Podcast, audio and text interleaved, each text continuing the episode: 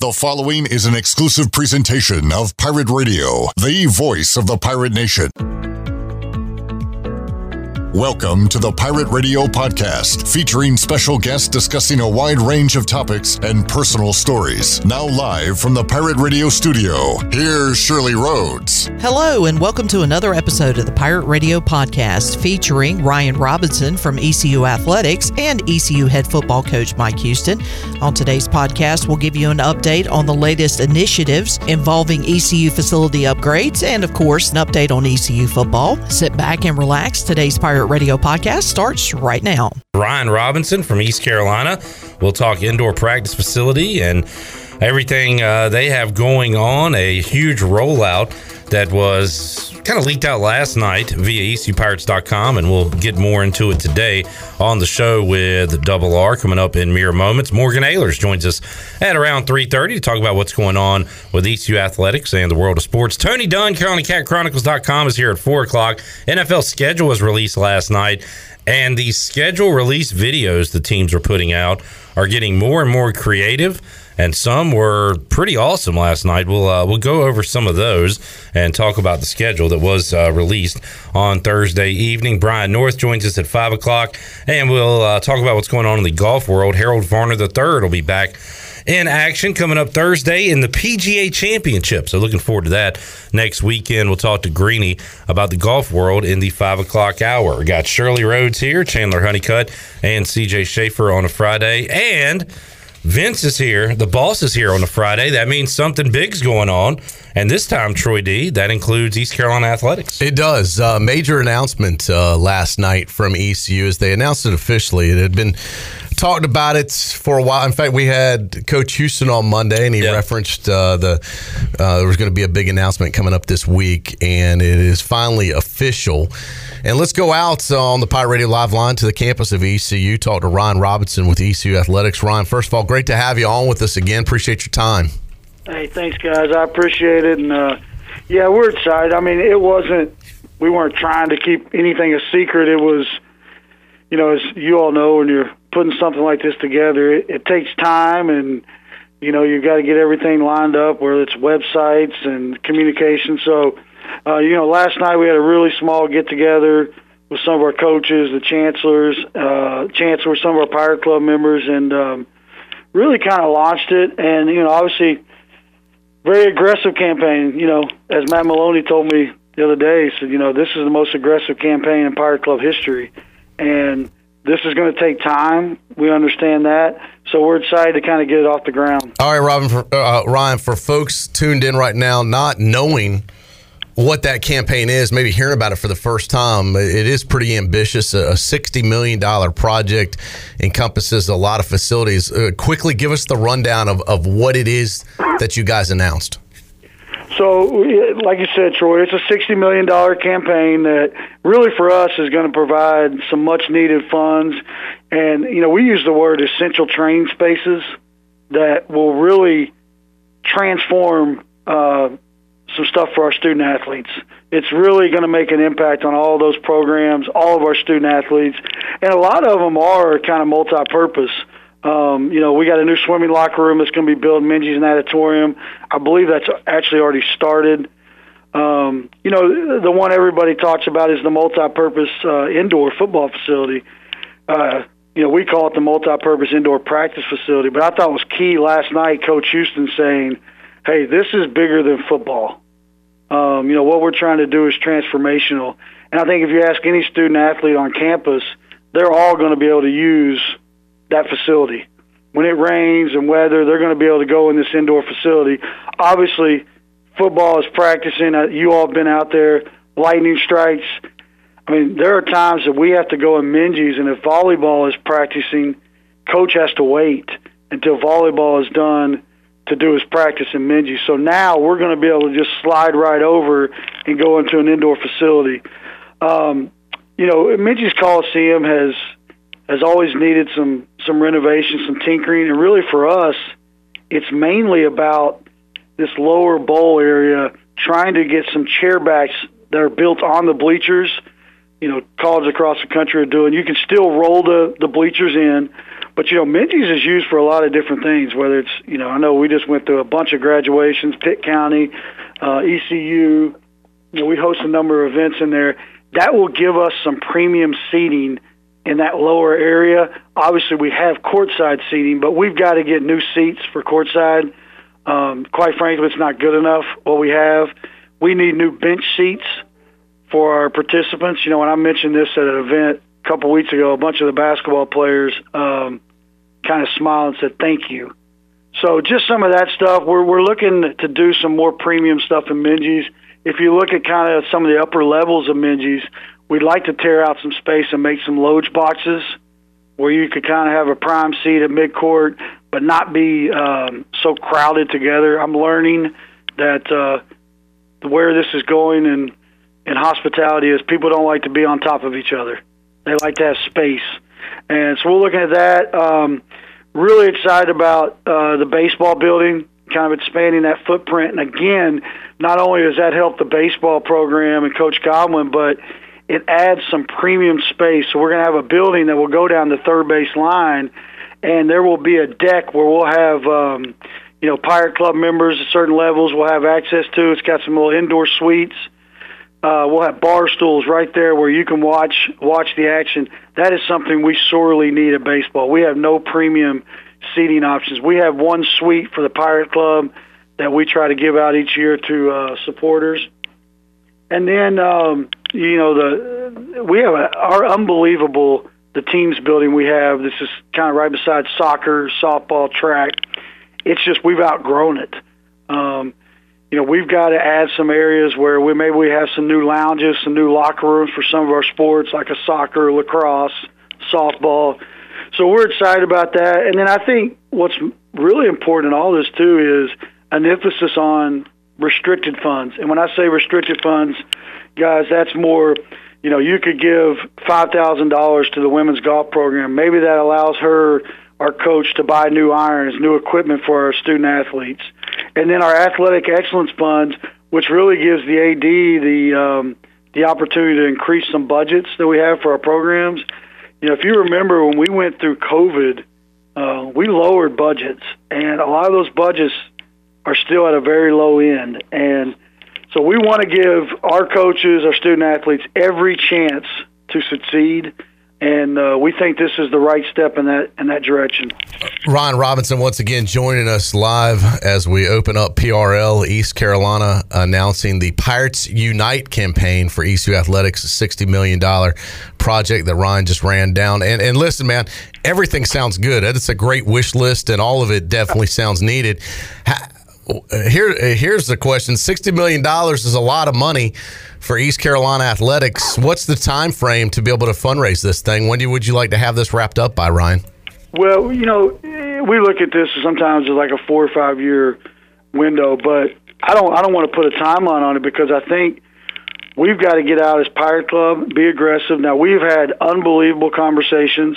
When you do something like this, Troy, especially let's just use for example an indoor facility, you're going to need a lead gift you know, you're going to need the gifts in the three to five million dollar range to get it going. And we've had some really good conversations with with individuals and businesses about those. Um, but the way we're doing the campaign is, um, you know, let's say baseball. Baseball right now is probably a five to seven million dollar project. If we raise seven million dollars for baseball, then we'll start building. But you know, we've reached our full debt capacity, the Pirate Club. Obviously, the tower is a beautiful structure we're paying for, so there will be no shovel in the ground until funding is complete. All right, so a little bit different than, than past years where it was yeah. financed. This will not be. This will be started when it's paid for, basically. And and you said it could be piecemeal. So let's say the indoor facility is going to be a let's just say twenty million dollar project. I think it's probably six. We're saying right now sixteen to twenty. I think the biggest thing, as you all know, is just the cost of steel continues to rise. Sure. Once you have that raised, you can go ahead and start that, even if everything else isn't paid for yet. So it's not an all or nothing deal; it's a piecemeal deal. Yeah, we've already got some money raised for swimming, so that locker room will uh, begin constructed. As, as you all probably seen, we're really excited about the weight room that we have that's going in right behind Clark LeClair Stadium. The steel is up on that. That is fully funded. Uh, so that's the reason we were able to start, and that should be done probably by the end of December. And what's really cool about that, talking to student athletes, is that you know we're one of the few schools that only has one weight room, and the weight room we have now is beautiful. You all been in it. We've redone it. It's just you have 450 student athletes. A lot of these teams they want to work out at 7 a.m. or 9 a.m. Well, you can't do that. So this is going to give a whole lot of flexibility with this new weight room. Plus, for you know a team like baseball, now they're just walking across the street if they want to if they want to work out in that weight room. So we're really excited about that. But yeah, Troy, it is. There's not a finance plan. It is. We're going to raise the money and we're going to be aggressive. But like I said, it's going to take some. Uh, some major gifts to really get it off the ground. And, and Ron, I've talked with some uh, friends and some major donors, and I, I, don't know if anything's official yet, but have you secured a lead gift or a naming rights opportunity for that indoor football facility? And if not, is that still available for somebody that might be out there listening right now? And if so, what type of gift are you looking for if someone wants their name on it? Well, you are correct. We have uh, we we are definitely not close to any final agreement. We have talked to several individuals about the gift. Um, you know, when you do a facility, let's say 16, 20 million, you're always going to hope that you're going to be able to get between the four and six million dollars to for kind of the naming rights. But we're still going through that. I will tell you that you do hope that we can get something wrapped up by the end of the summer, or maybe in the summer, with that. And there's there's different levels there too. You know, you have the naming of the facility, but you also have the naming of the field. Both of those names will be on the uh, be on the indoor facility you know, and inside you have, you know, the scoreboard. We're actually talking about doing outside the indoor a little bit of a plaza area that we're still exploring because a lot of people, when you're going to make a gift of that magnitude, um, you do want to have naming rights available. So, uh, Jon, you know, Jon and I and the Pirate Club, we continue to meet daily about naming right opportunities. Um, we still have some opportunities available from the past campaign for the tower um, you know, one of them being uh, the boneyard. Now, that money that's raised for that goes towards the payment of the tower. Uh, so we're trying to be as creative as possible. Whatever we come up with, we will take to the board of trustees to get approval. Uh, hopefully, we can do that in July once everything's finalized. Ron, I've been here since the 90s, and there's been a need for an indoor football facility, or as you call it now, multi purpose facility, since then. And it's been talked about since then. Now, this is the first time it's actually potentially becoming a reality. What is the reality of this as far as what is your goal as far as at least that facility being able to break ground and get it uh, operational? Is that something that could happen as quickly in, as, let's say, the 2023 season? Could it be uh, in place by then, or is, or is it more of a 2024 situation? You know, it's, it's an interesting question. I, I think I was trying to see where you went with it. I think I could see us breaking ground in 2023. Now I don't know what time of year that would be. Now that is aggressive. Jon Gilbert's probably listening, saying, "Dear God, Ryan," but I think we can do it. I really do. I think there's a lot of support behind it. Uh, but it's going to take everybody. I mean, it's going to take all of Pirate Nation kind of coming together and um, helping us with these projects, with that specific project. I know Coach Houston would like um, Clip and I to go out there tomorrow and start digging dirt, but that that's not going to happen um, we do hope that 2023 we're we've got some shovels in the ground and, and we're getting things done. And if we can secure naming rights, you know, obviously we will we will be announcing that at the proper time. I just we're not at that point right now at all. Um, we've been very fortunate. Now I'm looking out my window at Town Bank Tower, you know, to get that naming rights.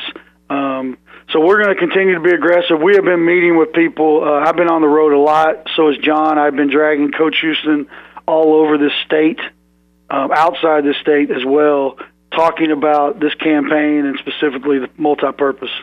And Ryan, we had a great interview, uh, conversation with Coach Mike Houston on Monday. A uh, big part of that, he talked about just the you know the new NIL deal, name, image, likeness, and how that's affecting not just East Carolina, but just the world of college athletics. Oh, how do you weigh the the fundraising now with the need for these facilities for ECU athletics, which the new need of NIL money and how that's affected and changed the world of college athletics. Is it difficult now to really trying to be uh, almost in many ways fundraising for both?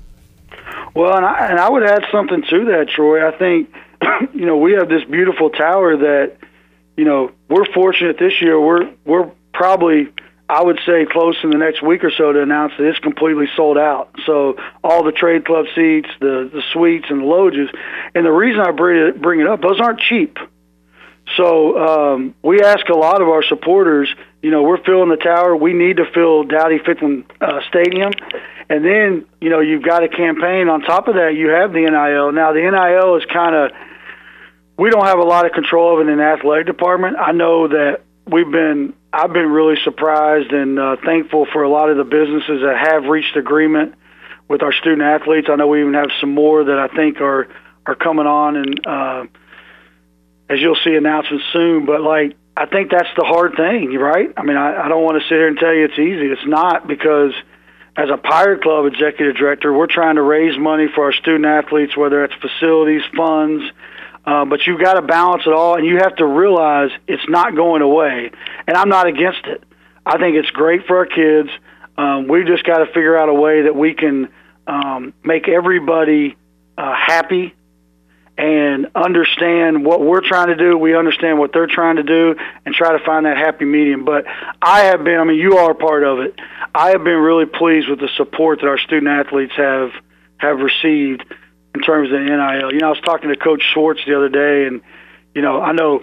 Listen, it, it's no secret. It comes up in every conversation with every coach, and I think his message has been, "Hey, this is. I've been here for 60 days. This is an unbelievable place. You come here, you're going to have opportunities, and I believe that as well." Ryan, if someone's out there listening right now and they're hearing about this new indoor football facility that you guys have just announced, and it's you know, at least becoming a reality as, as someone that could actually donate to it now. If they want to donate to that or this fund in general, how do they do it? How do they go about it for someone that may not be familiar with the Pirate Club but says, you know what, that's something I'd like to get behind? Well, I think the best thing they can do is go to ecupirateclub.com first and look at all the information. It is is all laid out where they'll be able to see all the information, how they can donate. They can also pick up the phone and call at any time um, you know, they can call the Pirate Club. They can call my office. So at uh, two five two seven three seven four eight eight two, I'd be happy to talk to them. Uh, so there's many ways, and this is just the first step, Troy. We'll have some different stages as we go on. You know, a lot of people talk about bricks and different things that we can do. We'll have some of that as we go on. I think the important thing was to launch, um, let people understand what we're trying to do, and then continue those conversations. But I know personally, our Pirate Club staff, we will come and meet with anybody.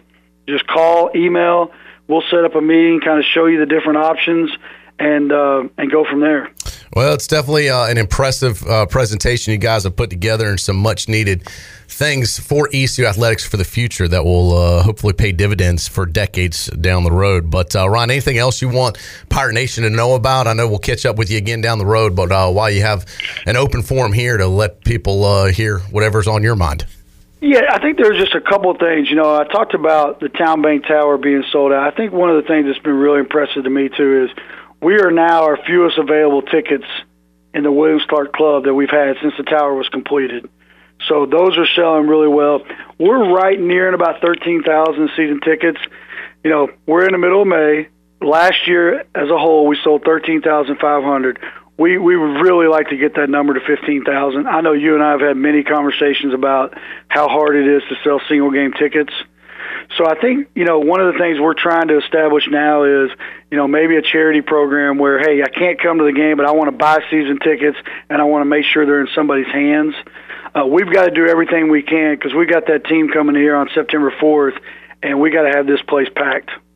And the last thing I'd like to say, I want to congratulate. Uh, just spent a long time in his office, Tom McClellan, whose last day today after 17 years here, going over to Pitt County Schools. Um, really appreciate everything that, that Tom has done for ECU, for athletics, but also in the community. Uh, he does a lot of stuff that, you know, he's helping out baseball, really not his job. So he goes year round. So uh, I'm, I'm really happy for the next step in his career.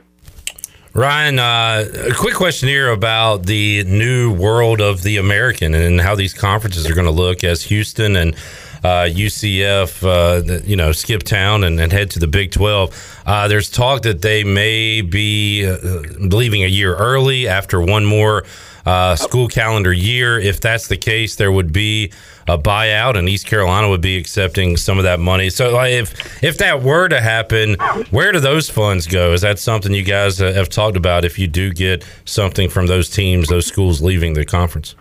Well, and I think you're right, Clip. You know, we've kind of heard kind of the same things. Um, I'm kind of going into this year as the possibility this is the final year. Um, th- those money, you know, that money would be spread out over all the schools. Um, and then there's certain areas that I mean, a lot of it we need it for operating, but I do think with this conference, you know, we East Carolina has a chance to really position itself in a really good place with this new alignment. And I think you know, obviously the additional funds, but again, those that's spread out over um, the remaining schools, and we'll see what that number is. You know, obviously that's negotiations and seeing where it's at. But if you ask me right now, I would say there, there is a, probably a good chance this is the final year uh, for those schools here. And Ryan, uh, you're making these upgrades that we're talking about now, and, and hopefully uh, can get those done in the next few years. With, with the new schools being added to the American, what's left in the American, what uh, where does East Carolina stack up when it comes to facilities? In your opinion, I know you've been to some of these other places. I think we're going to be near the top. You know, you get an indoor facility in here, um, there's not going to be much.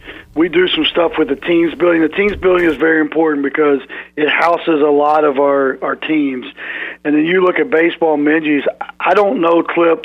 I think um, is it Texas Arlington? I know. Um, are they coming? Is it Texas Arlington? Sorry, I keep forgetting them. Uh, Texas uh, San Antonio. San Antonio. Yeah. yeah. There are some of these schools. You know, I just saw the other day Rice is doing like a hundred and twenty million dollar campaign. You know, I saw Memphis yesterday as well, yeah. $150 million campaign. So you're seeing a lot of the schools that are coming in, they are preparing to compete at this level. But I think you get an indoor facility in here. I don't know if there's going to be really anything hard to beat that we don't have.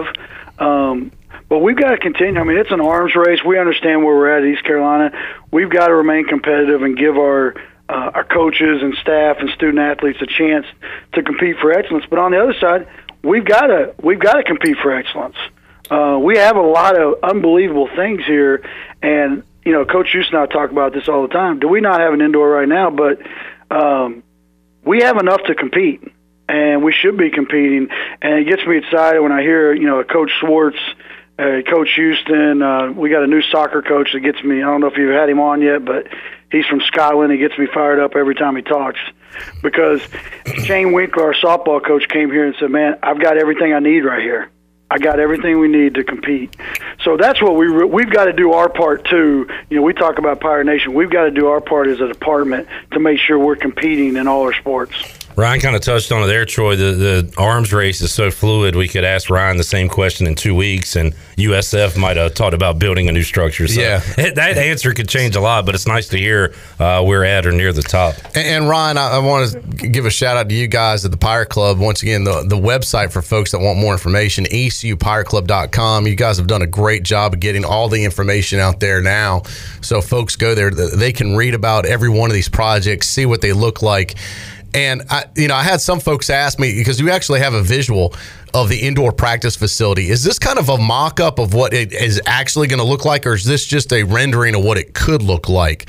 Because a lot of folks were wondering, hey, is this even going to have walls in it? Is it glass uh, on the sides? I know there's a lot of garage doors it's going to have, you know. Yeah, I'm so glad you asked that because Jon Gilbert has, has been on me about, you know, we're, we it's a rendering, but I mean that's kind of what we're looking to do. Those door, those are doors, so they will close like garage doors, and then they can, you know, will open. So a lot of times, like in the NFL, if they're if if you're the beloved uh, Tampa Bay Buccaneers, or I'm trying to think, if you're playing Green Bay Packers and wherever you're at and it's cold outside, you can still practice on the turf, but roll up the doors um, to make you know so you feel the elements. Now it will be a climate controlled facility, but yeah, those are garage doors. We're going to get that website will continuously be updated as we get uh, new renderings Uh, you'll start to see, especially on the weight room, we're going to start putting uh, some different things in there. And then as we get going with like baseball in the teams room, so that website is not just a stale website that's going to stay like that for three years. You're going to see new renderings. Um, but I think what's most impressive about the indoor is, you know, you drive down Charles Boulevard, that thing's going to be a monstrosity. Um, I mean, it's it's gonna it's gonna make this you know athletics footprint pop. I mean, we're talking about 101,000 square feet. So uh, you know, with scoreboards and clocks, we'll have you know LED lighting, um, sound systems, and one of the things that we'll try to do too is use that on game day. You know, it can be used for recruiting. Yeah. I know Coach Houston's excited about using it for camps. And when I talk about camps, you know, it's great that we have these kids coming in, but you're talking about parents, people coming in, and ECU. Coach Houston said something last night that really struck with me. Is hey, uh, there's a lot of people might have a narrative about ECU, but but they don't. They know we're coming, and we're coming for them, and they know that we're going to compete. We are committed to an athletic department that's going to compete, and I think that's important uh, because it's important to our community as well. I love the partnership we have with our community. I mean, right now we have what is it, eight softball teams that were in town, eating at our restaurants, going to our hotels. Last week we had the lacrosse championships here.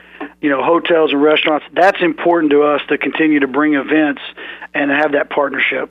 And, Ron, I think the cool thing about this, and we talked with Coach Houston about it, is this new indoor facility is going to be congruent with the existing practice field. So you've got the grass practice field, you have the turf field, which will remain, and then this will go right next to it. So they'll all be attached.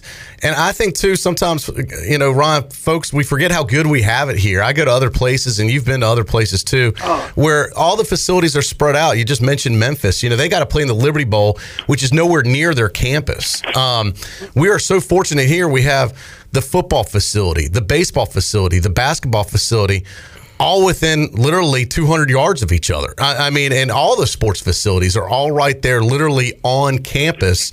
And to me, I think that is really what college sports is all about not having to drive over there and over here. Everything is literally a, a campus facility. And we hear that from our coaches, Troy, all the time. Especially, it's, it's kind of interesting when you when new coaches come in, they love it you know that everything's right here. Um, and and I think what's cool. I mean, I'm biased, but it's pretty cool to work in this athletic department because I've been in places like Tennessee where it is not like that. But man, you can walk out your office door if you go outside, and you know you're seeing all of our student athletes, you know, coming and going. We got our academic center here in Ward. There are so many great things about East Carolina. Uh, I, I can't. It take me all day to talk about the opportunity that we have here, what we have, but most importantly, uh, the support. Um, Coach Schwartz said the other day he was leaving an event because we've had him kind of going all over on these armadas, and we had McCall's barbecue in um, Goldsboro, and he's he just simply said, "Man, Pirate Nation is strong." And I said, "No, you're you're you haven't even witnessed it yet." Um, so we're we're really excited about the future, the alignment, and uh, and kind of kind of moving forward. Really excited about the baseball game tonight. What is it, seven in a row? Um, so we have got a lot of good things going on over here. Ryan, thanks for your time, man. Great catching up as always. Congratulations on the uh, kickoff of this Pirates Unite campaign. We'll be talking about it a lot, but uh, definitely wanted to get you on today as it's now officially public information. So appreciate all the uh, info you have provided, insight, and keep up the good work. Hey, I appreciate it. And Clip, if you want to sit down to kind of discuss the naming rights opportunity, you and I, we could definitely have lunch at Chico's and make that happen. All right, I'm definitely in for lunch, and we'll discuss the other stuff. Ryan, I, I, was thinking the Dreyfus Dome had a good ring to it. hey, I, I, could see that, but I, I think Clip is, is, is set himself up for that conversation. Right. Troy, you've already got the Dreyfus Dome on yeah, top of those shoulders. Yeah, it cost me a lot head. less too. Ryan, are you still a Jaguars guy? You know, you know, uh, Clip, I've kind of soured a little bit. So my best friend is now, he was the Jaguars coach, and trust me, we didn't do very well when I was there, uh, Gus Bradley. So I kind of now just follow him. You know, he's okay. at the Raiders, and now he's at the Colts. So I've kind of kind of followed him. Now I love, you know, watching the Redskins and Bears, and then hear about your all's pain on Monday mornings. well, I was going to say we got the Jags week one, so hopefully uh, Washington can win that. Lee D had me all depressed yesterday talking about the Bears. We haven't even started yet. It's still four months away. I, I love the NFL. I'm not gonna lie. It's I my buddies I play golf with. I don't play a lot. I don't play at all really from September to December. And they're like, "Why on Sundays?" And I say, "Because I'm I'm tuned in the NFL. So, y'all have a great weekend, and we'll definitely talk soon. All right, thanks, Ryan. Appreciate it. Ryan Robinson with ECU Athletics. Mike Houston joining Troy D and I inside the Pirate Radio studios. Coach, welcome back. How you doing? I'm doing good. How are you guys? Doing great. Doing good. Good to see you again, Coach. Uh, fired up September 3rd, 2022.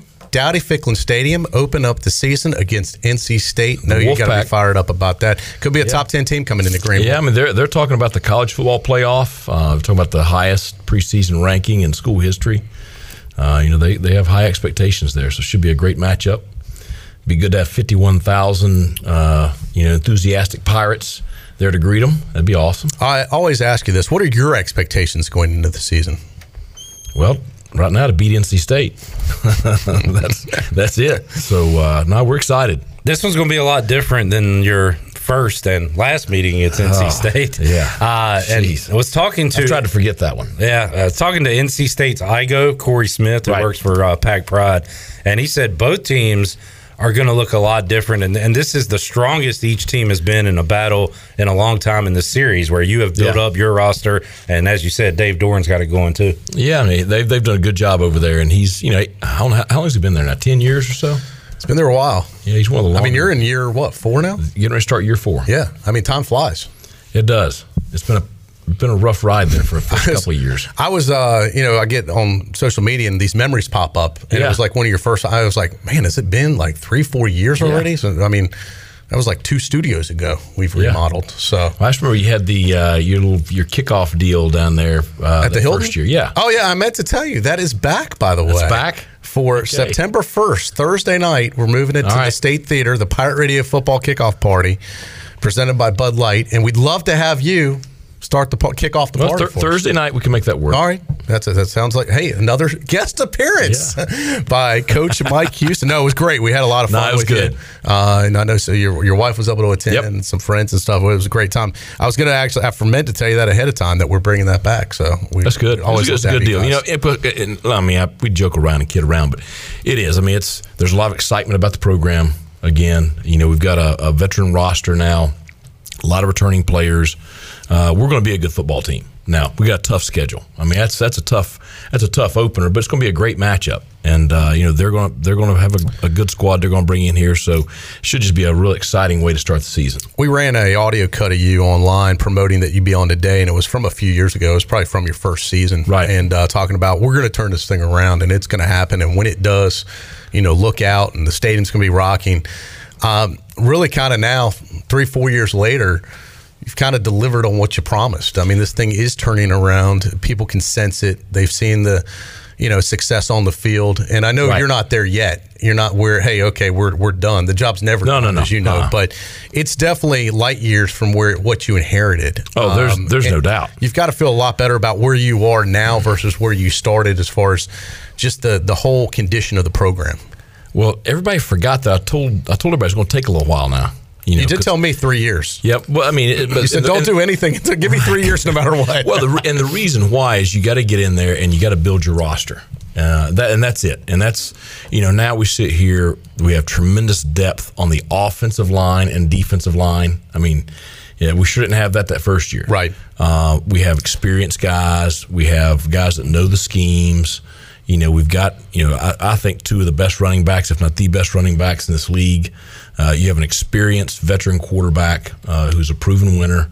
Uh, you have an outstanding number two right there with him. Uh, you, you, know, you, your, your receivers, we've been able to address that this spring. So you've got a good group of, uh, of weapons, tight ends, wide receivers. You know, defensively, your, your your secondary is very experienced. So you're sitting here all of a sudden that, you know, you're talking about you know, having a, a roster that's really in, in, very good shape for the foreseeable future. And so that's that's why you're so excited about the about the season and the program. Not only the guys that you've brought in, but now they know your system. You know, right. they, they know uh, the playbook, so to speak. They, right. they understand what the culture's all about. I was about to say that's the big thing. They know. I mean, they're going to. Sh- they're off for a couple of weeks right now. You know, we have a, a, team meeting on May 22nd. We start workouts again May 23rd. The one thing I know on May 23rd is they're going to work hard. They're going to compete. You know, they understand. You know, all those culture things that we were trying to build that first year or so. Mike Houston joining us, and, and you talked about the schedule a moment ago. Have you ever been a part of a schedule where you opened up four in a row at home? No, I, I like it. Now, you know, we're probably going to destroy the economy at Atlantic Beach uh, in the month of September because, uh, you know, every every weekend we got a home game. But uh, I like it. You know, no no bus rides, no travel. I know exactly where I'm going to be sleeping on Friday night you know each of those first four weekends. For, I mean, for you guys, you got to play the games every weekend anyway. Yeah, whether they're here or somewhere yeah, else, it's actually easier on the team. Oh, I think no it's going to be, in many ways, ironically, harder on the fans by yeah. having four back. Well, Troy's I already. Mean, I hope you're getting ready for I, four straight I mean, tailgates. You, well, you had better be in shape when September third. I've begun my training. A month um, long. It really starts Memorial Day weekend for me when I get into uh, really game mode. But yeah, I mean, it's it's a lot if you take it. You know, if you tailgate and you do everything and all the events and everything else around Pirate Football, the Free Boot Fridays, our kickoff yeah. party. I mean, when you right. put it all together, not just a game, but everything around the game and leading up to the game, uh, it's it's especially in Greenville, it's going to be some busy weekends, and yeah. uh, it's going to take a toll. What did I say, Clip? If I make it to uh, October without this killing me, I'll be uh, very happy. Huge accomplishment. Yeah. yeah. And you've got two stretches where you have back to back road games, but at least you don't have like three in a row. Well, you know? I, I, really appreciate whoever scheduled that uh, late October trip to Provo, Utah. you know, they're, they're, they're going to be top 25 also, and uh, really a great football program. And it's a, you know, you get them stuck right there between UCF and Cincinnati. Hmm. Uh, it's going to be a tough stretch right there. Yeah, the uh, the schedule is not uh, it's not cupcake for no, it's not. Imagine, but like from I said, stretch of the imagination, we've got a we, we, we got a good football team, so it's going to be exciting. Let's talk about uh, a big event coming up this Thursday. We've been I've been banging the drum on this thing forever. It looks like I'm not saying it's a reality, but the reality that it is now going to um, go public and happen, right. and the, the fundraising for it, and the reality that it could become a reality is starting, and that is the indoor facility. Not just for football, but really for this whole university and the right. department. Obviously, football, I think, needs to have priority in there. But uh, now going to be announced this week officially yeah. the fundraising campaign to kick off the brand new East Carolina Athletic Department indoor athletic facility. Yeah, we're, we're excited. So we, you know, we've got a lot of great momentum already with some of our donors. Um, you know, we just need we need everybody involved, uh, no matter how much you know they can be um, because it's it's going to cost probably you know in the neighborhood of twenty million is, is what I feel. There are people that think it'll be less than that, but uh, I'm just not. Uh, I think it's going to cost about that. And this has to be done. I was talking with some ECU officials about this last week unlike other projects that uh, could use state money or you could finance, this project has to be raised privately, is my understanding, right. and also will need to be paid for before they even break ground. Well, so you got to have yeah, you, got to have, have, the financing in place. Yeah, you got to have everything in the, place, the commitments and all that stuff. So, so the the um, ramp up to this is is real. Like the yeah. you can't be, hey, yeah, I'll donate, but here's my I'm gonna split it up for ten years. It's something that, right. you kind of need now, right? Right, and and, and that's why it has been a little slow to announce it. Uh, you know, the Pirate Club's been actively fundraising for it all year. Right. And so that's why I say we've got a lot of commitments already. And, and, really excited about uh, the momentum we have for it. Now, this is going next to the uh, practice field, is my right. understanding. Yeah, right, right next to the uh, turf football practice field right there. So, it, and that's currently like being used, I think, a lot by lacrosse. Well, there's an auxiliary turf field there right now. They're going to move that field somewhere else. Okay. Uh, and then you know the practice facility will hook on to the rest of our practice facility. You know that way. So you'll have an indoor facility, you'll have your turf field, right. and then you'll have your grass, grass fields. fields. And then you know they got the bay doors on the side so that you know if you have some of the pop up thunderstorms, you can kind of go in and out. Yep. You know, doesn't disrupt practice. Um, it'll be climate controlled. I mean, it's, it's going to be the real deal. How big is, is, that? Really, the missing piece to this program, and and how important is it to have this facility built? Oh, it's huge. I mean, there's only two FBS schools in the entire southeast region that don't have an indoor practice facility, and that's us and UNC Charlotte.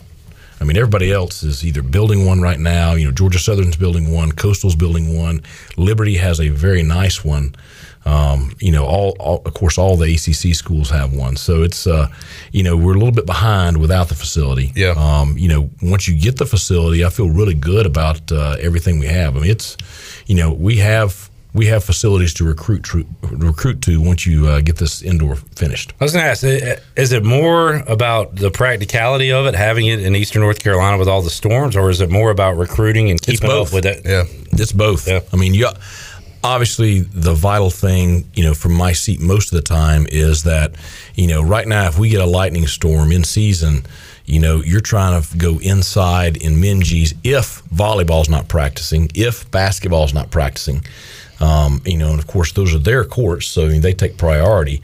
Uh, if they're practicing, you know, you lose the practice because you know you, you have to squeeze practice in between class schedules and other things. So uh, you know you're pretty locked into what window you have the the players. So it's uh, it's definitely a necessity from a, a practice standpoint. Um, you know, other other reasons, you know, like during preseason camp, you know, we do walkthroughs in the evenings, hot, humid the kids have practiced, been working out all day. It would be nice to be able to take them in a little bit more of a controlled environment instead of having, you know, it's fine one or two days, but you do it for 25 days. I mean, it takes a toll on your body as far as, you know, ramping up for your opening game. So, um, you know, a lot of that stuff. And then the recruiting piece. I mean, it's, you know, people use this against us sure. that we don't have a facility right now. And, and we were talking, Coach, out there, uh, NFL Pro Day, that that would have been a perfect day to have an indoor facility. It was kind of no overcast. Doubt. It was very cold, a little dreary. No doubt. And th- that would have been the time, okay, let's move this indoor and not have to worry about the controlled environment for correct. kids. And it's better for them too. Correct. For, especially on a pro day situation right. like that. Um, once again, talking to ECU head football coach Mike Houston as he joins us here in studio live on uh, Pirate Radio. Pirates kick off the season September 3rd here in Greenville against NC State. Coach Houston going into his fourth season now leading this Pirate program. Uh, we talked about improving the facilities. That's going to be some exciting news to come out later today. Uh, the arms race, though, never ends in college no. football. And now the new Wild Wild West, in my opinion, is what is referred to as the NIL, the name, yep. image, likeness, which got approved about this time last year by yep. the NCAA. And I remember talking about this uh, early on because we were one of the first people to do an NIL deal with, with uh, right. players. And I said, this is going to become basically legalized, you know, what, what uh, pay to play, basically. Well, and it's, it's really kind of, I said, they're going to weaponize this right. for recruiting. And that's exactly what has happened. You, have seen right. schools now that have used this. This is their recruiting tool. You come here, we'll pay you right. X amount of dollars. It has really kind of, I don't want to say gotten out of hand, but I guess it's oh, been it's, good. It's getting out of hand quickly. but it's been great for the players that are benefiting from it, but not all players are. But it, it is the the whole in just a year. It has just gone crazy with this NIL yeah. stuff. And how does schools like East Carolina compete when you see these big schools paying players tens of thousands of dollars just to be on or the more. roster.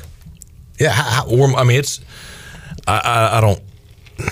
It's the at the top of the college football world. It's gotten completely out of hand. I mean, I'm I am as we were talking before we came in here. We have to find ways to better financially support the players uh, more so than what we've been able to do. And uh, you know, I've always been an advocate for that. But you know, this stuff where it's, getting completely out of whack. I mean, I just I wished someone with some common sense would have said, "Hey, let's find a way to help all the players uh, equally." You yeah, know, I'm, I'm, I'm all for that. It should have written maybe like a cap on it, like the yeah. like the cost of attendance has a cap on it. Right. You know, like hey, I'm all for it too, help, but maybe help us increase cost of attendance. Do something like that. But it's and there's no way they're putting the rabbit back in the hat. I mean, it's yeah, it's out what, there now. That's so. what I was going to say. That's the the horse has left the barn, yeah. so to speak. Yeah, so it's the ship has sailed. You know, eventually, I think it'll end up being some kind of a semi-pro model. Uh, I don't know, but I don't know how many years that's going to be. But uh, it's just it's nuts. But this is another thing you have to compete against. it to. used to just be going up against uh, they they recruit against you with facilities right. or this or that or the region or it's not big at Greenville's not big enough or all the you know they try negative right. recruit against you. Now it's this this once again has been weaponized as a recruiting tool, right. good or bad, I guess. Well, and you know we have to find ways to support our players with this.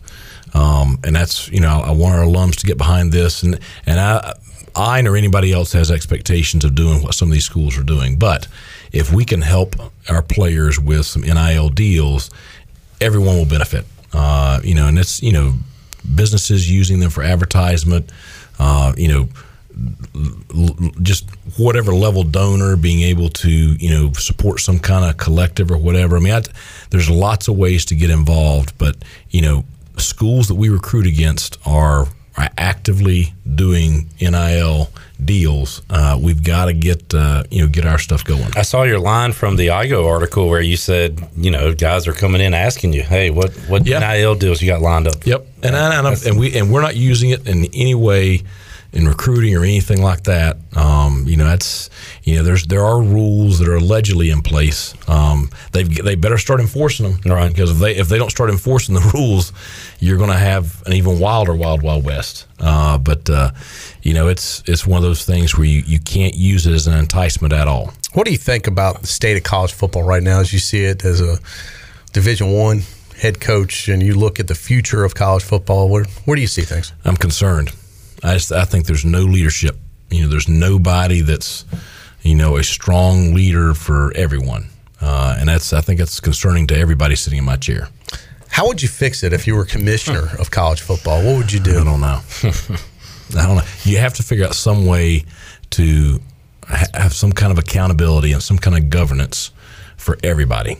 You know, like I said, un- until somebody cracks down on one of these schools that are using this as a recruiting tool, that are you know, actively involved in it, until somebody cracks down on somebody, you know, there's there's no accountability right now. Why don't we take a break? Uh, we got Coach Houston here with us. We're going to continue to talk ECU Pirate football. Uh, we talked about it last week. Tom McClellan, who has been here a long time, Troy D, uh, will be leaving his role at East Carolina, taking on a, a new opportunity out there, and uh, did a little walk down memory lane with Brian Bailey on the Brian Bailey Show earlier today at noon, and we heard from a couple of former Pirate football coaches, Ruffin McNeill and Skip Holtz. So it was a really cool show. Yeah. Uh, if you missed it, you can check it out at six o'clock. Coach Houston, you uh, were going to be a part of that, but you had a prior engagement. Yeah, I had a speaking engagement today, so I couldn't uh, participate. But I made sure Brian uh, let Tom know.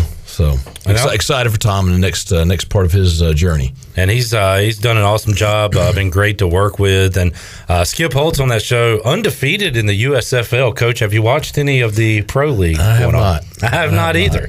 Troy D. Uh, I've watched a little bit of it, and when I have, it seems like Skip's on actually. But uh, he said he has his falls available. That's right. and he's never been able to tailgate. So we're going to invite Skip down to come see some Pirate football from the other That'll be good. perspective.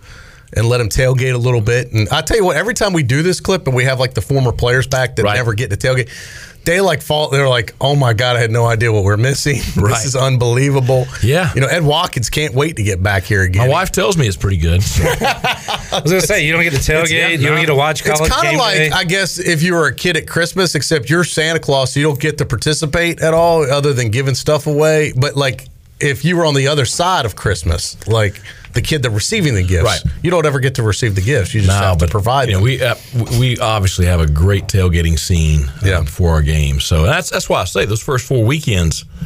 I tell you what, you better be in shape now, I know. Uh, no kidding.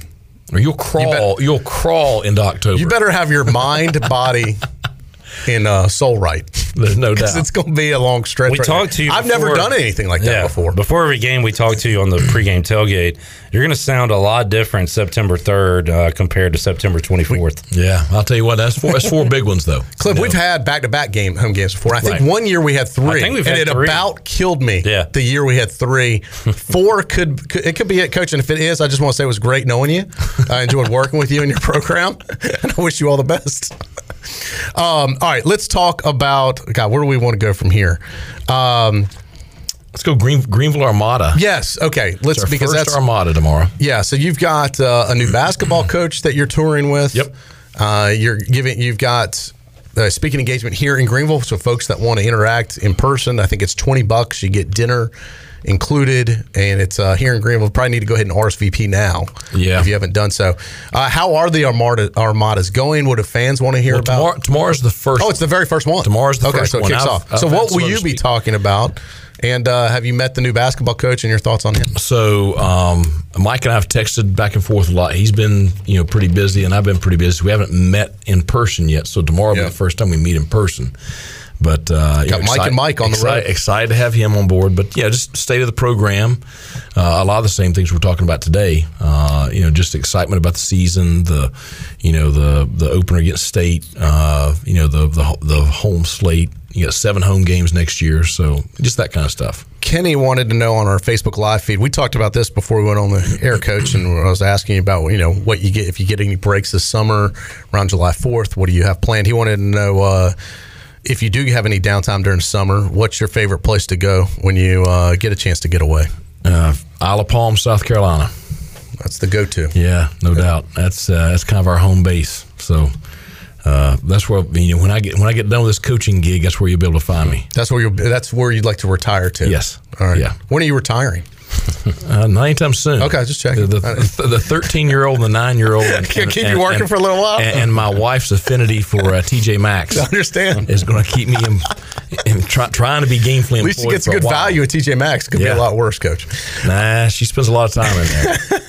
Um, all right. Well, who are some of the players we should look out for this year? You know, we got some great returning guys, but there's a lot of new guys that are on this roster too. Let's let's talk about some of the new names that Pirate fans may not be familiar with that are going to be seeing action that you expect to see um, as playmakers this year the, for fans to keep an eye on. And hey, remember these names. Who would they be? Well, I mean, I think a couple of the newest names are Isaiah Winstead, uh, transfer receiver from Toledo, and uh, Jarrett Garner, uh, transfer wideout from Duke. Uh, Jalen Johnson, you know, everybody kind of heard his name throughout spring practice, even though he was, uh, you know, a little nicked up, you know, through part of the spring. But, you know, our, those are our two newest Pirates. Uh, you know, both kids, you know, have great length. They're 6'3", 6'4", uh, really good speed, experienced guys. You know, they're going to come in and make an immediate impact. Playmakers. Yeah, I mean that's we have some some young returning receivers. They're going to be great, you know, great guys to come in and be you know leaders.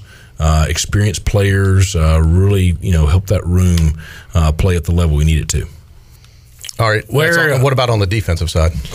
Um, well, I mean, we got most of them back. You know, J Mac and uh, uh, a couple of the seniors that graduated, uh, you know, are gone. But uh, you know, just about everybody on that side of the ball, uh, you know, everybody knows them. You know, Xavier and Miles inside, uh, at the inside linebacker position. You know, Gerard and Jira. Uh, you know, at the at that outside backer and a safety position. Um, you know, Jawan Powell in the secondary, Julius Wood in the secondary, uh, Malik Fleming at corner. Uh, Demel Hickman had a great spring at corner. So, you know, a lot of those guys are known commodities. Our, our D line, uh, you know, we played them all in 2020, and we talked about you know the, the difficulties of playing true freshmen. Well, now, now they got now they got a couple of years of experience under their belt. They're still young, Right. But they're experienced. So excited about uh, you know we're going to rotate you know nine ten players there on the defensive front. Yeah, and- that was my question. How many do you feel comfortable with playing on the D line? A lot. You double digits, just about. a lot. That's Yeah. great. I mean, And- it's and then the thing is, you know, that first year, I don't know if you remember, uh, you know, those guys were playing 95 snaps a game, and they just they can't go that long. Mm-hmm. You know, uh, Alex, I mean, he he played 90 plus snaps every week. Uh, you know, if if you can play them, you know. 50 snaps, 45, 50 snaps. Mm-hmm. 'em fresh. They stay fresh. They can play at a very high level. Uh, they're going to be much more productive. Uh, and so that's uh, that's really the key up front. You talked earlier about having some depth on that O line. Yeah. And that is so important too, because Oh, no they're kind of the unsung heroes. The more protection you have, and that's always been an Achilles heel, I feel, for us here at, at East Carolina, is just kind of trying to find those guys on the, on the O line and having depth there. It hasn't been something that's been easy to come No. by. But if you have it, boy, being able to give Holton that extra second or Right. two makes all the difference, being able to open up those gaps for the running backs. I mean, it, it really can make you or break you. So, what's your expectation with those guys this year? Well, this is by far the best offensive line we've had. Uh, I feel very good, too deep. Uh, you know, with guys that I feel like are, are starting caliber uh, linemen in this league. And, you know, we have some new faces, Justin Red and Ben Johnson coming in here uh, as uh, as transfers, and then they're going to compete for playing time immediately. But then you got all the guys that played last year. You know, Noah Henderson is an experienced veteran guy that's played at a very high level. Avery Jones, an experienced, uh, you know, guy that's played at a very high level. Uh, Nishad Strother had a really, really strong spring. Uh, Isaiah Foot had a strong spring. Uh, you got Bailey and uh, a couple of the other guys coming off of uh, some surgeries in the off season. So, you know, we have a, a group where it's you know you're not just one deep. Yeah, you uh, mentioned the front. earlier on defense, trying to get those guys 50 to 60 snaps, keeping them fresh, rotating guys in. How do you manage that on the offensive side? Is it the same philosophy or is it harder to do that? You know, you, you play, it's probably they, they play a little bit higher uh, rep count on the offensive line. Uh, but, you know, certainly we're going to have tremendous, tremendous competition. And, you know, the thing that's really gotten us the last couple of years has been injuries. And so at least now, if you have an injury, you know, it doesn't just decimate, uh, you know, your front. Keziah Everett's a guy you brought in when you, you uh, recruited all those defensive linemen. He's made the switch to the offensive side, and Yeah. we've seen some of those position switches work out for you. Uh, what's your philosophy on those? Is that usually coach driven? Is it a player meeting with you? And then talk about the the position switches that we see each and every it, year. It, it could be either, uh, and really, it's you know, and that's that's part of the you know trying to figure out how to get guys on the field. You know, and that's it. it. Is how can how can guys get on the field and maximize you know their eligibility, maximize their potential. Uh, and for Kazai, you know, it was just it was purely a fact of he was not going to play defensively, and so he's made the switch to offensive line. He had a good spring this spring. He's learning how to snap right now. Um, you know, he'll be a guy that will play for us in time. It may be another year. He may be, you know, a, a quality backup this year, and it may be another year before he plays a lot. Uh, but you know, certainly he's a, he's a very popular kid in the locker room. He's a, an important part of our team, and we want to find a way to, you know, to to get him on the field. We, we talked earlier about you know NIL and how that's changing the face of college football. I think the other big development over the past few years has just been how hot the transfer portal has Yeah. become, and that's become a factor. And I, you know, really honestly, it kind of it goes it's pro, good and bad in many Right. ways. You can you've been able to use it to your advantage Right. and bringing new guys in. And let's be honest, sometimes a program a guy comes, it may not be a right fit. Right. Uh, it just may not be perfect, and, and they they can then use the transfer portal to have another opportunity somewhere else. So it, you know, it flows both ways. It's not Right. all you know. A lot of people want to just bash it, but it's not all bad, right? No, and and it's it's been probably more of a positive than a negative for us. Um, and my only concern with kids when they do uh, enter the portal is just making sure they find somewhere to go. You know, because I, it's it's a black hole now. There's a lot of players that go in there that never play again, and uh, so we really, you know, we're in a lot of conversations with guys when they're you know looking to go somewhere where they have a chance to play more. You know, looking for a you know a place where you know that's a little bit better fit. Uh, you know, for for their ability level. Uh, we really try to help them find somewhere where they'll have an opportunity to be on scholarship and a chance to play. When you have guys that want to leave early to go to the NFL, and, and you know we think the world of Tyler Snead Yeah. and stuff, but and it, something could still happen with Yeah. it. But if it doesn't, you look back at that and going, "Ah, "Wish he had stayed here one more year, continue to develop." You know, when will that be used? As far as other guys that want to go out early, saying, "Hey, maybe the best thing is you finish your career here and then go on." Well, what we try to do is, you know, we have a lot of contacts with the NFL, and so, you know, we'll do a draft evaluation where we, you know, we send a kid's name in. The NFL do a draft eval on them. You know, we did one for Holton last year. Uh, we've a lot of you know scouts. Uh, some people in uh, scouting departments in the in the front office. We'll use all those people to help educate players if they're thinking about making a decision. Um, I'll give them my opinion, but you know, really, we rely on the NFL to help us, you know, give them a, a, a great evaluation. And you know, if they if they choose not to listen to that, then that's that's when they're kind of on their own. Yeah. Um, you know, it's it's it's honestly it's played out about like I thought it would uh, with with J Mac and Tyler, and you know.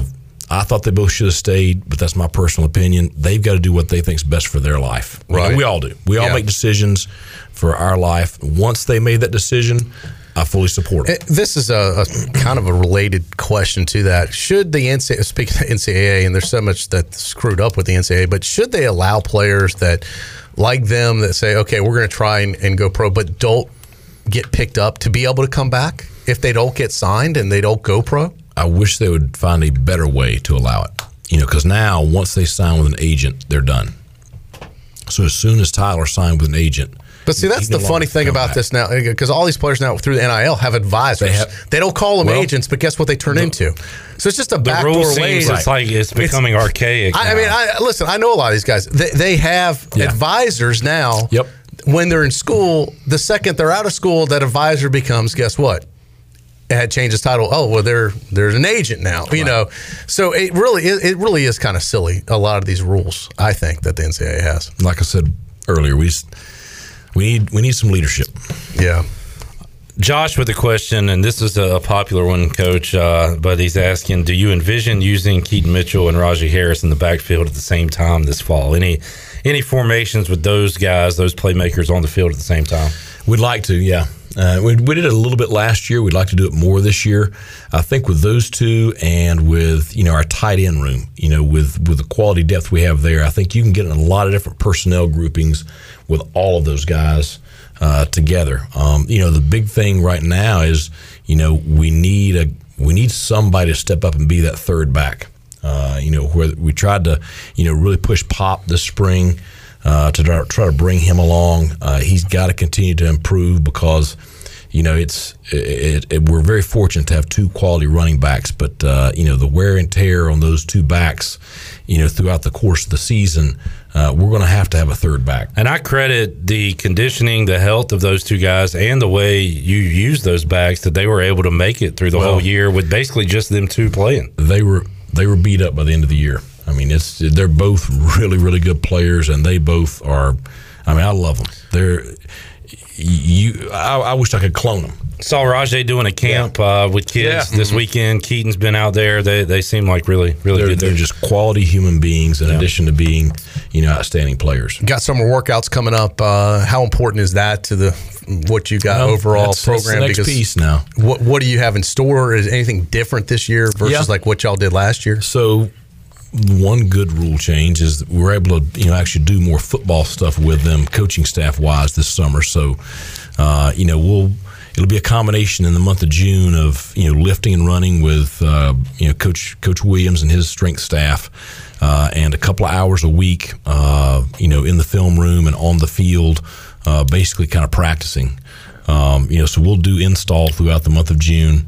Uh, then July is all you know, Coach Big John and his staff. What's your favorite time of year to actually coach? Just straight up coaching, not recruiting, not the job. Is is it coaching spring ball? Is it coaching in the summer? Is it coaching in season? When do you really enjoy the most? Uh, you like all of it. I mean, that's there's nothing like the fall though. I mean, you're preparing for games and you know putting the game plans together and coaching the kids and then seeing them you know seeing them perform on game day. You know, certainly that's the highlight. But uh, but you love all of it. You know, I love spring practice. The, the players don't love it as much as, as, as the coaches do, but uh, you know it's it's it's always enjoyable anytime you're out there. How, if you had plenty of time to evaluate the tape on spring, and I don't want to get into you know who won the spring game and it was a tie. it did perfect. Yeah, that's how you probably would yeah. prefer it that way. How, but how much progress do you think was made this spring? Oh, a ton. I mean, it's we actually look like a football team. I mean, it's you look at first year. I was just trying to get them to hit somebody. You know, it's yeah. We were we were slow and non-physical. So uh, we look like a football team this spring. Holton Ahlers obviously going to get a lot of the attention. Right. Uh, he's coming in for his final season. This is his swan song. He's a local kid. We all know his story very well. Yep. Uh, a fan favorite, if you will, and, and, a chance for him to really elevate his right. reputation, his game, as he hopes to make it to the next level. This year is very important for him. Uh, after the and, and, knock on wood, let's hope everything stays healthy as an incredible year right. that, that we all envision um, next season the torch will be passed yeah. to someone else. Uh, obviously, things can change, and you know we'll see who's competing at the time. But it seems like Garcia is obviously the leader in the clubhouse. There's no doubt. To say, how many years? I just want to clarify because I talked with Donnie Kirkpatrick about this. I want to clarify how many years he has after this season to play because Donnie made it sound like he's got three years left. He's got he's got three years. Um, you know, so if so if he redshirts this fall, then he'll have three years after that. So, uh, so if he plays in more than four games this fall, then he'll have two years after that. I know this is kind of a what if, but if everything's going great with Holton and he gets a little bit of experience, would you rather not let him go past that four game mark so you can redshirt him and get an extra year so he could have three years remaining? Uh, there's pluses and minuses to both. I mean, I'll, I'll, tell you, if if he's the starter here for two years and plays at the ability level that I think he's got a chance to play at, uh, he's going to be he's going to be in the NFL. So I don't. Who knows? But I, we're going to do what's best for Mason. We're going to do what's best for our football program. Um, you know, he and I are going to sit down and talk about that some this summer because he's really torn too. I mean, he part of him says, you know, I really want to play, uh, and you can play both of them. Uh, and part of him says, you know, I really want to try to redshirt. So I really want to just give him some time to talk through this. This he sees the value in each too. Yeah, no doubt, and there is value in each. I mean, you could you could play him in some different situations all throughout the season, and he's going to gain a ton of experience. Right. and there's lots of pluses for that. Right. you know, because his first game is going to be at Michigan in the Big House. Yeah, I didn't I think mean, about that. What a wild uh, coming Yeah. out party. So uh, you know, it's it, he better be ready to go. Yeah. Uh, but and he is he's improved so much. He had a great spring, uh, and really his class that was you know that was the the first you know big recruiting class that we had because we you know we had a full year to recruit him, uh, and that that group is extremely talented. Coach, uh, at 521, uh, NCAA.org put out uh, that D1 Board of Directors has issued name, image, and likeness guidance to schools. Yeah. So Oh, they must okay. have been listening to our show, Coach. Well, I, I can't wait until they actually enforce Yes, the okay. guidance Yeah. Because what good is it to have rules if you don't have any Nobody's- enforcement? There has to be accountability. I have yet to read uh, through this yet. What the guidance is? There will be violations, and it talks about violations occurring prior to May 9th and how they're going to handle those. So, once again, there So- are rules, but All right. So the first time that they try to enforce something, and whoever it is they try to enforce it with turns around and sues them, you're going to find out how much backbone they have. Well, the old joke, Troy, wasn't it? If North Carolina got in trouble, expect East Carolina to get penalized with something. So, Well, and so they- are they going to really do anything to the big? Well, they used to out there? say if something happened to North Carolina's basketball team, look out for women's soccer's really going to get hammered Yeah, right. over there. But uh, coach, it's a lot like you. I agree with you. If it's like having a speed limit, Right. Speed limit can be 65. If no, if it's never enforced, Right. is there a speed limit? Right. And If they don't just- ever write a ticket, never enforce the rule. I hope they do, but uh, we'll see. Before we get to non-football questions, uh, one coach, real quick, do we have a CJ Johnson update? Is he on the roster? He, oh, he's still on the roster. He's been on the roster. Is he still He's- suspended? Well, see, is he playing in the fall? We'll see. I hope so. I really do. So there's still a chance. Is what absolutely. You're saying. No, no, no. Absolutely. It's, it's CJ's. We've we've we meet regularly.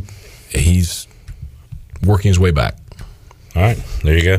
When will you know? Like, okay, he's done what he needs to do. Like, is there a, a, a drop dead date? Like, you need to decide by? Well, I mean, we're going to give him every opportunity to uh, to be with us this fall. So, Fair enough. All right. yep. On to uh, some quick non-football quick. We've been doing this, Coach. We talk to the uh, baseball players every uh, Monday, and we decided after about 50 games that hey, let's mix in some other questions other than baseball. So we got some kind of off-the-wall stuff. Actually, here. some of my favorite questions. All right, so uh, Troy, you haven't answered I this have not particular answered. set, so No. I'll ask both of you gentlemen. We'll start with this one. Would you rather fight one gorilla-sized chicken or ten chicken-sized gorillas? This one stumped me, Clip, when you first You put a lot of it. thought into this? I've- but I thought about it, and I firmly have a strong decision now. I don't want to take on a gorilla-sized chicken because Yeah. it would just kick your ass. I'm going to take my chances on the ten little gorillas All right, Coach, you agree with that one? Guess. because I feel I feel I could kick them. Like I've got strong legs, and I feel like I could use my legs to the advantage. Well, they're it's a bunch of beaks now. No, no, No. ten chicken-sized gorillas. Oh, so they're little Ah, mini gotcha. Okay. gorillas the size of a chicken. So they don't have. So you got one big beak yeah, correct. That could impale you. or a bunch of little gorillas. Correct. I do the little I gorillas. go, I go with the little gorillas. Yeah, I feel like I could kick them. You got kick a little like- pool. Yes, right. I just go crazy in kicking. All right. That's my method. I mean, you do your own. Coach, uh, if you were to give up coaching and join the WWE, what would be your signature move? Uh, the, the elbow drop off the top rope. All right, Macho Man style. Yeah. All right. So Troy is D? this? Do you come up with your own or an You existing could, one? uh, but it's hard to make up a new move. Yeah, so it'd true. be Uh, I'd probably just do the stunner. all right. The Troy D Or, stunner. or you could do the, well, the choke slam. Yeah. You know, the Undertaker's. Yeah, that's you available. All right. Coach, uh, 3 a.m. What's your favorite late night munchie? Obviously, wings over green. Good answer. Uh, yeah. What do you got, Troy D? But I'm going Alfredo's pizza, Okay. and I know Alfredo is not out there anymore, so we'll just do pizza. But hot pizza by the slice, New York style, would be my late night go-to. All right. M- most of the players, I think, go for cookout. Okay. Cookout could be good Which too. leads us into the next Oh, question. what a segue! favorite cookout milkshake? Ooh, peanut butter with Reese's cups blended in. All right. Life changing. But not peanut butter cups. peanut butter, Yeah. Butter. peanut butter So milkshake. peanut butter milkshake. Peanut butter milkshake with Peanut butter. They do it like Reese- that? Yes. At milk at uh, cookout? life changing So a peanut butter milkshake. with Reese's peanut butter cups blended in. Double. Wow, I'm going to try that next time. Ask I for the love- Mike Houston. Yeah. Wow. Um, I'll go like before I went peanut butter cups, like with it, or Butterfinger. Right. You know, but I am. I'm going to try your. So, all right. Pe- ask for it. How, tell me how to order it exactly. Okay. I want a peanut butter milkshake. Okay. With Reese's peanut butter cups blended in. Huh. Did not even know that was available. Yeah. All right, this this one has Yeah, been I'm getting the Mike Houston special. This one's been after uh, the show. controversial today. A country boy like C.J. Mayhew and myself went one way with this. Everybody else went another way. This is way. easy. Is a banana sandwich made with mayo or peanut butter? Mayo. First of all, mayo's disgusting, and we had this discussion during the mayo bowl. It's really gross, and anything. Uh, but a peanut butter banana sandwich is fantastic. But you're missing one element to it: the honey. A peanut butter honey banana sandwich is excellent. Coach, where are you from originally? I'm from the mountains of Western North Carolina. okay, CJ's from Western North Carolina. He likes the mayo. I'm from here, and I we Mayo, and, and well. banana makes me want to throw the, up. The, the I mean, other one sounds kind of like a city guy, you know? Well, I'm from the city. There you go. Fair enough. He's a city slicker. I am born in Chicago, raised in Raleigh. Never seen grass Yeah. until he was 15 years Country old. Country boy by choice now. Yeah. Uh, okay, coach. This was for baseball players. I have to mix it up. What coach or player snores the loudest on bus or plane rides? You got any snores? Roy Tesh. Hmm. All right. Uh, whoever gets him as a roommate on the road, you're not sleeping. Clip, I have no. Uh, if we were to do a Which pirate one of your radio- sons? Uh, No, I, I was going to say Clip Brock would be my guess if we did a pirate radio road trip. probably trip. not wrong there. Yeah. Yeah. Uh, does pineapple belong on a pizza?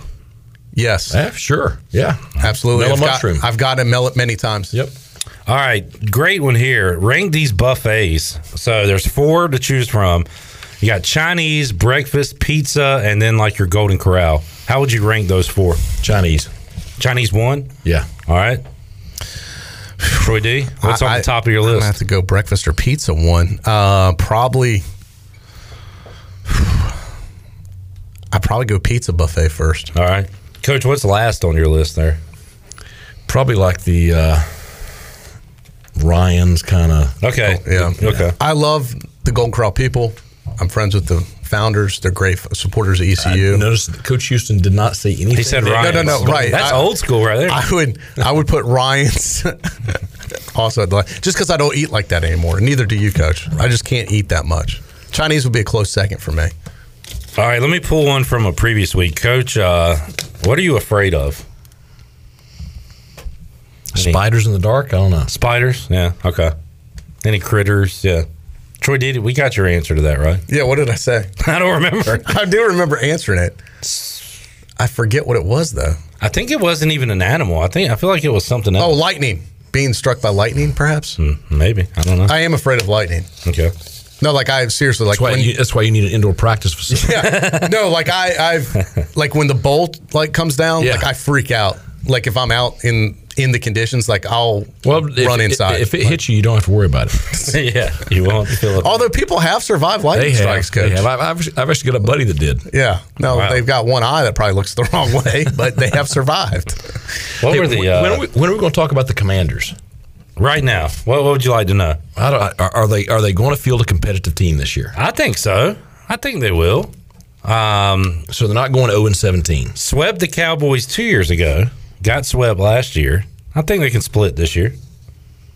Split what? But with the Cowboys, No, there's no chance. there's a great chance. Okay, who's your quarterback going to be? Carson Wentz. Okay. Uh, how's how's his you know last couple of years been? Well, uh, uh, he's been all right. He's uh, he's Who, been okay. is going to catch more passes from Carson Wentz? His receivers or NFC East DBs? Terry McLaurin will have a fine. You love sticking it to the. Commander fans, don't you? They, they got to come up with a better name than that. That's terrible. They're always going to be the Redskins. I know. Always. The Commanders is bad. If they win, it'll be okay. if they lose, Hail to the Commanders. that's what they say, Coach. They got to write some song. HTTC. Let's. Uh, when are y'all? When are y'all going to win something? Well, we won the division last year. Okay. Well, we won it two years ago. Uh, you know, it- okay. We'll see what happens. Yeah. I think we'll be okay. This is our year. This is this is the year. Yeah, Dak. This is You- the year. okay, so, uh, coach. CD. You're starting to sound like Brian Bailey. He is Brian. I mean, you're getting delusional year. now. This is the. This is all you Cowboy fans the same. I did have a question about that though. When you watch Dallas, or even you just watch another football game, are you? How do you watch it? Do you be like, "Oh, what are you doing? That's a terrible call." No, I just I, I completely just watch it. Just watch it. Yeah. Just to you know. I really and I really enjoy it too. Now, do you have teams that you watch because you dislike them and you'd like to see them lose? No, Like, I'll tell you. To be honest, I might I might have seen one Dallas game last year. I mean, because Sundays we're breaking down It's the next tough, opponents, yeah. so, so we never see.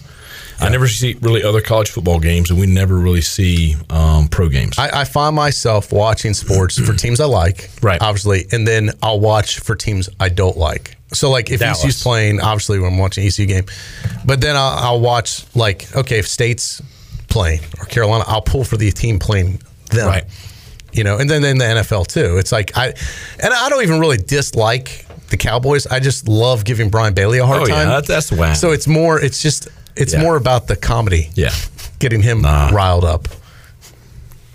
But nothing. I wish nothing I had personal. more I could say in defense of my team, but God, are we out of time already? we're out of. This time. hour has flown by, Clip Brock. It has. We've gotten a lot done on this show today. go Pirates. that's how we end it, right? Yes, sir. Absolutely. All right. Armada. Great to see you guys again. Armada. Armada tomorrow. right. Then we're headed to Nags Head on uh, Wednesday for the one up there. People can go online. Yeah, you can go, see you it. can go online ECUPirateClub.com. RSVP. Yeah. I think 4:30 uh, gates open. Are you going to all of them? Yeah. Wow. All right. Yeah, Mike I've got a Houston I got a- headlining them all. I got a busy is like three your or four tour. weeks. This Yeah. is the Mike Houston football tour. Play the hits. And that was another great episode of the Pirate Radio Podcast with ECU head football coach Mike Houston and Ryan Robinson from the ECU Athletic Department. We'll be back very soon with another episode, but in the meantime, be sure to subscribe to our podcast in your Apple Store.